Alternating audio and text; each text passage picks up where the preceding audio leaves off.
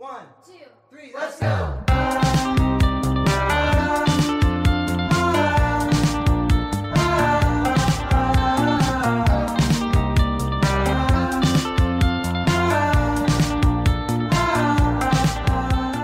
好的，好，我们又是一个晚上的录音。好的，我们来到了我们的老台北最后一集。是的，最后一集我们要讲到的是无照驾驶去龙坡仗势到查他图死拖拉，如是说。你还是不要讲那一回你也没看的附录吧？对，附不是你演，录我没有是你没看。对，你有看，那你就说说心得啊。哦，好的，那我们就到查他图死拖拉如是说吧。这么快是不是？那人家拿来做结尾的，你把它拿来当开头啊。没有，我是说直到 OK，好，一个波浪号。好的，那读这几篇你有什么感觉？读这几篇，我想我来到了社会啊。怎么说？就是因为这后面的几篇都是张大春先生，他已经来到了可能二十几岁，甚至是成年之后的社会历练、工作时间这些方面。然后看完这几篇之后，明显没有中篇的那么澎湃，然后尤其是又加上我看了最后一个附录，看完真的是觉得哇，我来打开眼睛，那这个老台北 现实了起来。哎，我也有同感。他在哦最后面这几篇的铺陈啊，像他一贯写文章的风格，中间澎湃激昂，让你充满了希望；尾端忽然一阵，心就沉下去了。不把你拉回现实，他感觉是不快不开心啊。也不是说他感觉不开心，就是他赤裸裸的把现实就摊在你的头前，就眼对前。对，他中间就是让用文学告诉你世界有多么的美好，没错，最后用世界告诉你 这些文字有多么的残酷。是告诉你美好之外，还是有嗯。现实在前面的。没错，嗯你说但是我倒觉得这几篇呢、没有到出社会欸，我怎么觉得他又回到了年少时期，到嗯进入社会的，就像是十五到二十岁重复在这几篇里面出现。因为有一些段落，他又讲到那个绝 拳道，还有打打斗的这个事情。我想说，嗯哎、我是看到他他是把以前拿去给其他专栏文章的第那些文章放到这里来了再拿回来。那我改改一下说法，我觉得是他中间还有前面写到十五到二十几岁的那一段时间，也就是他的怎么去形成他自己的思想的那一段比较青壮时期。但是后面他在后面的时候，就是每一个章节的比较末端的时候，他会从那个十五到二十岁又突然跳回了现在。接着哦说现在的现实，那个可能他老师台老师的家后来怎么样了？所以嗯他的给我的尾韵是现实摆在那边，他成年了，他长大了。哦，后面有点像是现在这个年纪的一个蒙太奇。是的，嗯，哦，有如果是我们这整本书把它当成一个报告的话，那它这个报告其实蛮好的，最后又把你从头到尾梳理了一遍，是这样算好吧？我觉得让你记忆忆犹新啊。好，那你有什么特别想要提到的篇章吗？嗯，这几篇，哦，你先来说一说吧。哦，第一个就是那个老先觉哦，因为老先觉我现在脑袋里只有火火点，所以看到的时候尤其有印象，但是我没有搞懂在它里面的老先觉是什么意思。哦，你是说他的菊群道吗？哦，我不知道老先觉讲什么啦，然后这个是个题外话而已。那我自己比较有印象的篇章就是艺术家与狗眼的世界。哇，那看来我们在看散文的方面口味是很一致的耶。哦，你也是是不是？是的，那你先分享吧。好啊，但其实我也有另外一篇，就是讲到他那个书，哎，书法老师啊，是台老师是吧？对对对，台老师龙坡仗志的那个，我也深有感慨啊。那你刚刚说到的老先觉是在哪一个篇章啊？嗯，老先觉我只是对这个词会有困有有疑惑而已，不知道那是什么意思。哦 哦哦，好的好的好的，好的 好的，我也看到这个了。好，那你你您继续讲吧。好，那我们就先讲一下台老师好了。好的，这两篇有一个共通点哦，因为就是台老师这篇跟我刚刚讲到的《艺术家与狗眼的世界》，他们的共通点就是是都是我们大学的时候生活的街区，所以你更能够想象，因为台老师他就从就住在温州街。对对对，他就住在温州街，你就会想那里哪 一块是他住的居所？那一块的确就是我想象中那一块住的人，的确就像是台老师这样子的人。哦，文人是不是？是的，文人，而且是培育了更多的无数青年的人们。好，那它里面有说到这个台老师啊，是他们当时在辅大研究所啊，辅大中文所读书的时候的一其中一个老师。那他教的科目叫做，嗯，他们说正确念法应该叫做持学方法。是的，啊，对，但第一个字是治治治疗的治理的那个治。哎，怎么说都应该要说治理的治吧？哦，治理的治是不是？哦，治学的治。哦，是的，是的。哦，持学方法。哎，你理解这是什么东西吗？这我个人理解是，我不知道我到底是不是正确的哦。但是我听说过这个人理解，科目吗？首先，哎嗯，我有哎、冥冥之中。啊，好 好的，那你有什么理解？我其实没听过这个科目，那是我第一次看到。我理解为是有点像西方的知识论那种感觉，哦，但我不确定到底是不是真的。不过我感觉自己听过几次，要不我哦们现场谷歌吧？那那就算了吧，哦，好的 好的，空去查吧。好。那他和台老师有什么故事呢？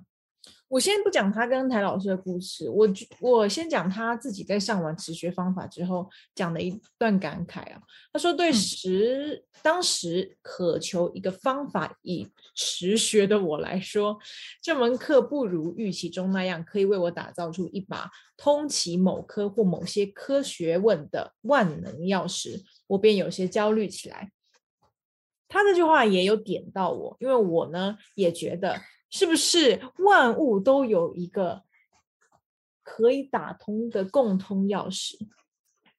我也哦在直到现寻求所在都这样觉得知道啊。直到现在你都这样觉得吗？我在想，每一颗都有一颗有一个万能钥匙，哦，有一种打嗯通那个就打通任督二脉。哦，酷。那接着呢？嗯，然后后面有写到嘛，但实际上呢，这个思想开创的这个黄金年代，并非得力于某一个方法。那他称台老师为老大，台老大约也是借着这科目，让我让如我一般执迷于万能钥匙的学生领会方法，原本寄托于材料之中，而非可持之简则材料。是哦，他这个讲，他这个话，也就让我也深深醒悟，暮鼓晨钟啊！是的，突然被他给讲到学问去了。我们带着那个求知若渴的心情，不是要去找到一个学问的钥匙，而是你学的越多，你就可以开启越多扇门。是的，嗯，嗯。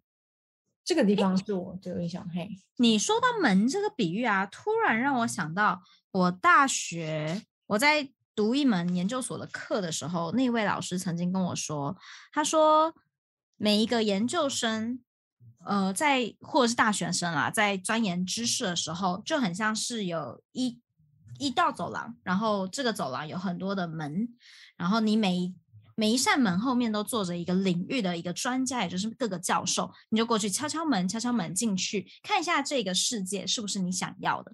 然后你越走到博士，你就会可能是越进去那道门，然后你可能世界就会越来越专精。但现在对于可能像这一篇无照驾驶去龙坡仗势的这一篇的张大春先生，他可能就是在那个走廊上到处敲门的那一段经历。哦，去那里搜集各式各样的知识。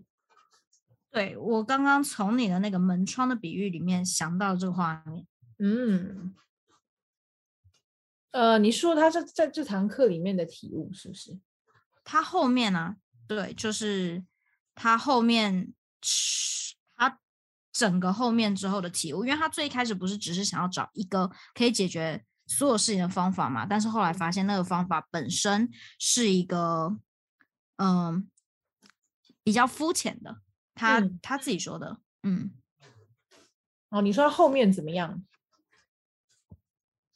哦，是他后面，诶，你刚刚不是自己说的吗？就是你刚刚说到他发现他去发现这整个世界的各个门窗的这个，哦，你说你说这个他在这堂课的后段的体悟。对哦，我以为想说他后段开始跟老师培养出的感情，好像就跟这个这堂课呢关系拉远了一点。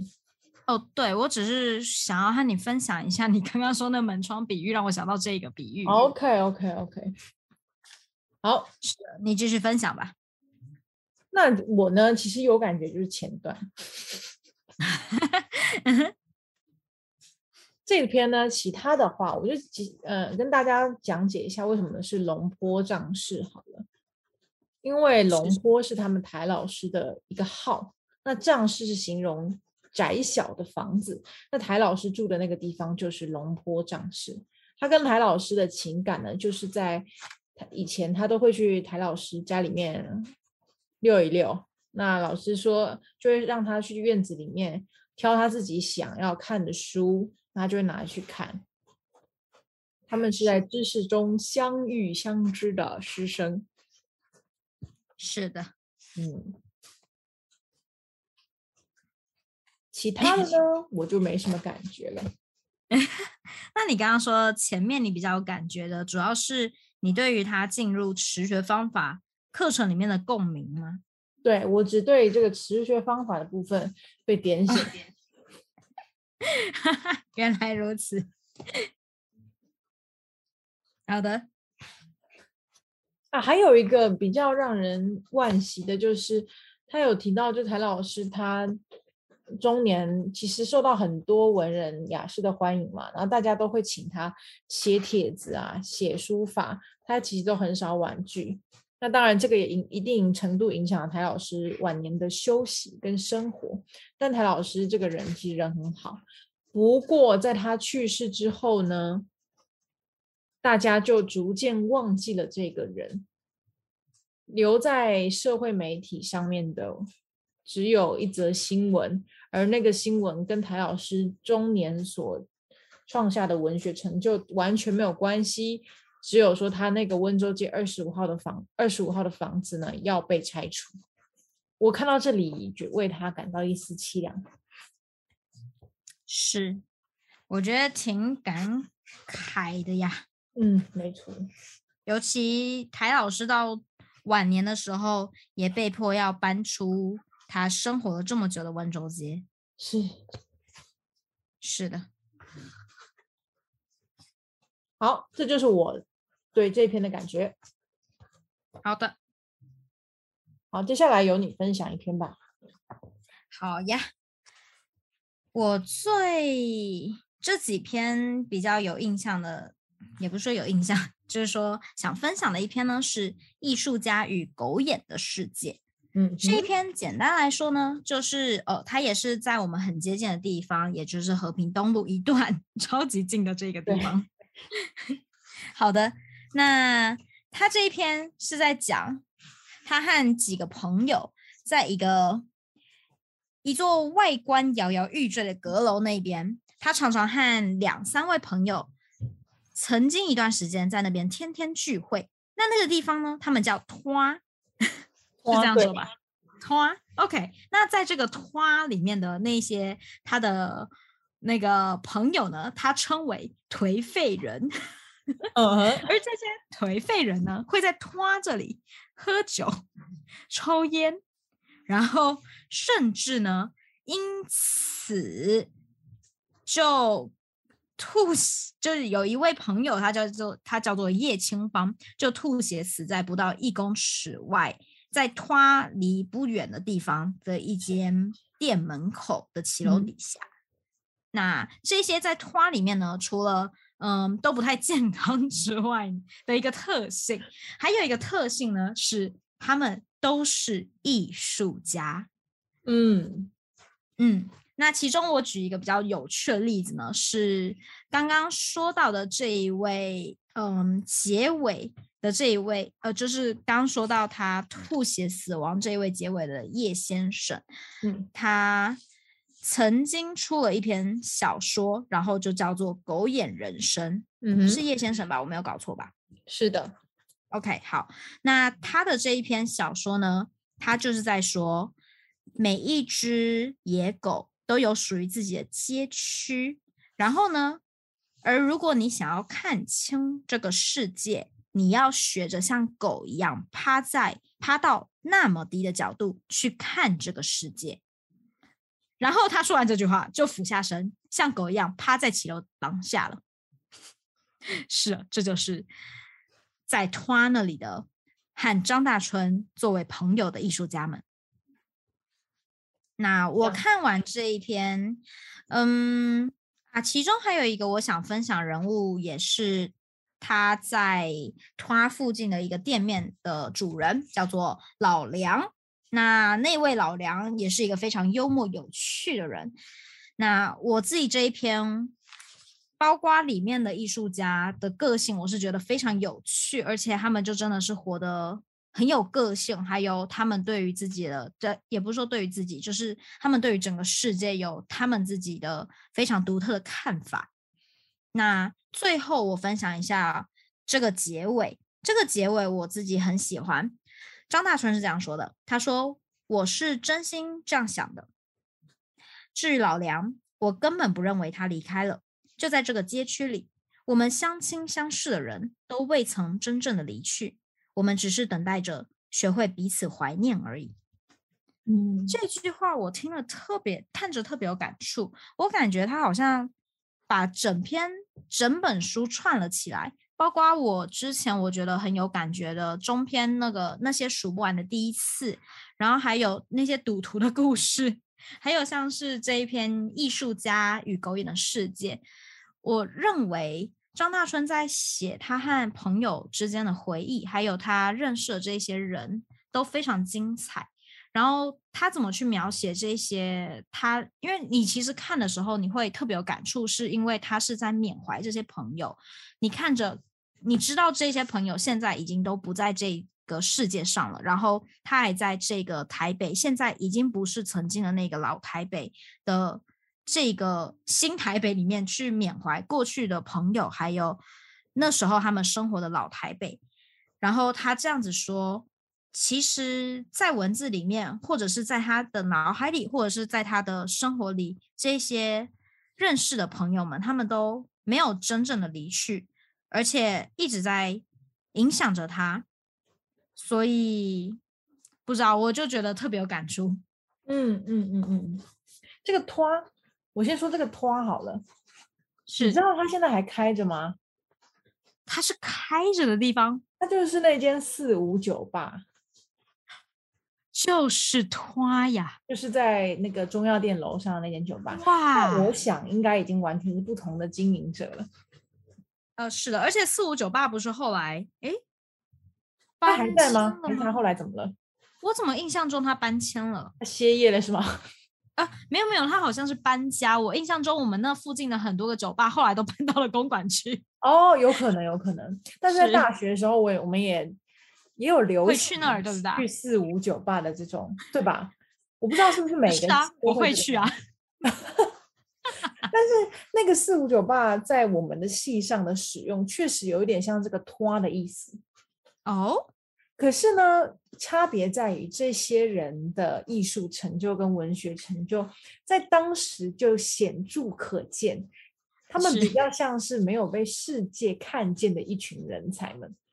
是但是来到可能是我个人偏见，来到我们这个年代的时候，大家也怀着一种怀才不遇，期待自己年少有成的期待，去那边喝个烂醉，混过一一天的日子。我我看到时候有一种嗯喜共鸣，但又觉得有一股讽刺，因为它里面有说到，在托里面其实呢。多多少少都想要一个忘记自己人生的念头嘛。对，还有的话就是大家都想要有一点改变世界，但又不知道世界在哪里的困惑。我觉得这一点我们是大家在走走进四五的时候是共通的。是可是我们的这个年代的年轻人走进四五去买醉，就没有那个怀才不遇的惆怅。是，那他那个甘愿把自己比比作狗，然后用狗眼去学习，趴到角度去，趴到趴一个低角度去看世界的这种，嗯、谦卑或者是臣服世界之大的感受呢，在我们这个年纪是没有的。是所以我看到在这里啊，我就我看这一篇很有感触，然后也有一种啪啪啪被打脸的感觉。哎，但这个真的是，我认为这可能也是一个世代之间老台北和新台北的一个区分吧。在我们这里很难不知道，我生活的可能朋友们几乎都不太，我们比较在于自己想要忘记自己的人生，或者是不知道世界在哪的那个关于自己的困惑，但是我们鲜少有想要把世界或者是整个社会扛起来的那一种责任在。嗯嗯嗯嗯，嗯。没错。好，那这里我也想厘清一下，我去四五就只是喝酒，哦，就是可能你们，才不遇的那个步伐，不好意思啊。因为我们很多就相约，就是觉得好像最近不顺畅，然后他们就会相约去喝酒。哦，对原来如当他提到这此间酒吧的时候，我一开始就抱持着一种很敌意的态度，想说啊啊，什么江大春他们以前也是这种混沌的年轻人吗？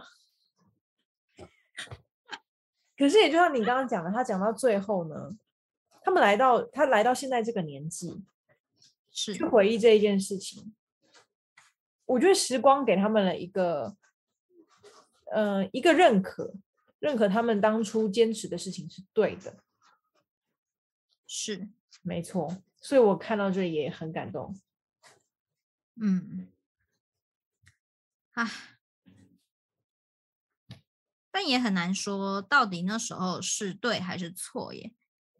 我哦只能说在，对啊，在张大春的世界里，这些人都一直在，而且给他很深的影响。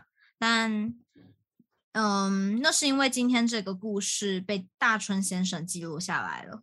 嗯，对，所以是我自己喜欢啦，而且很感慨。不过，嗯，也说不定未来我们哪一个人有了成就，我们也可以来一个。就是可以我我觉得，我觉得如果说我们这个时代，应该是猫猫猫跟猫有关的吧猫猫猫猫什么猫猫什么咖啡之类的吗？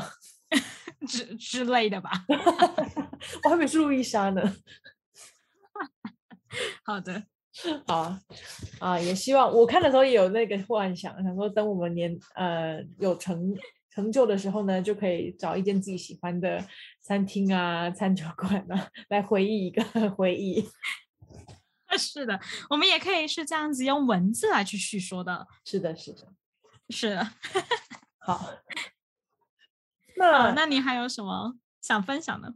其实这几篇我不知道为什么觉得读起来特别的难。那个难不是说难以难以理解的难，而是跟中间的几篇和开头的开篇呢，像是刚认识这个人，中间你看到他人生的辉煌年代，到最后，因为他开始重复一些记忆和一些，我觉得他写的情感越来越细微。那个难嗯在于怎么跟他共鸣的难，所以我有时候很都很没有什么感觉的带过了。也可能因为我们毕竟，嗯、呃经历也还是少，我们很难共鸣吧。包括在朋友去世这方面，我们共鸣不 了。对对对，真的真的共鸣不了。对，而且后面的这几篇真的是我翻几页就会又有几个人离开了我。对，你你刚开始两页你才认识这个人，下一页他吐血死了。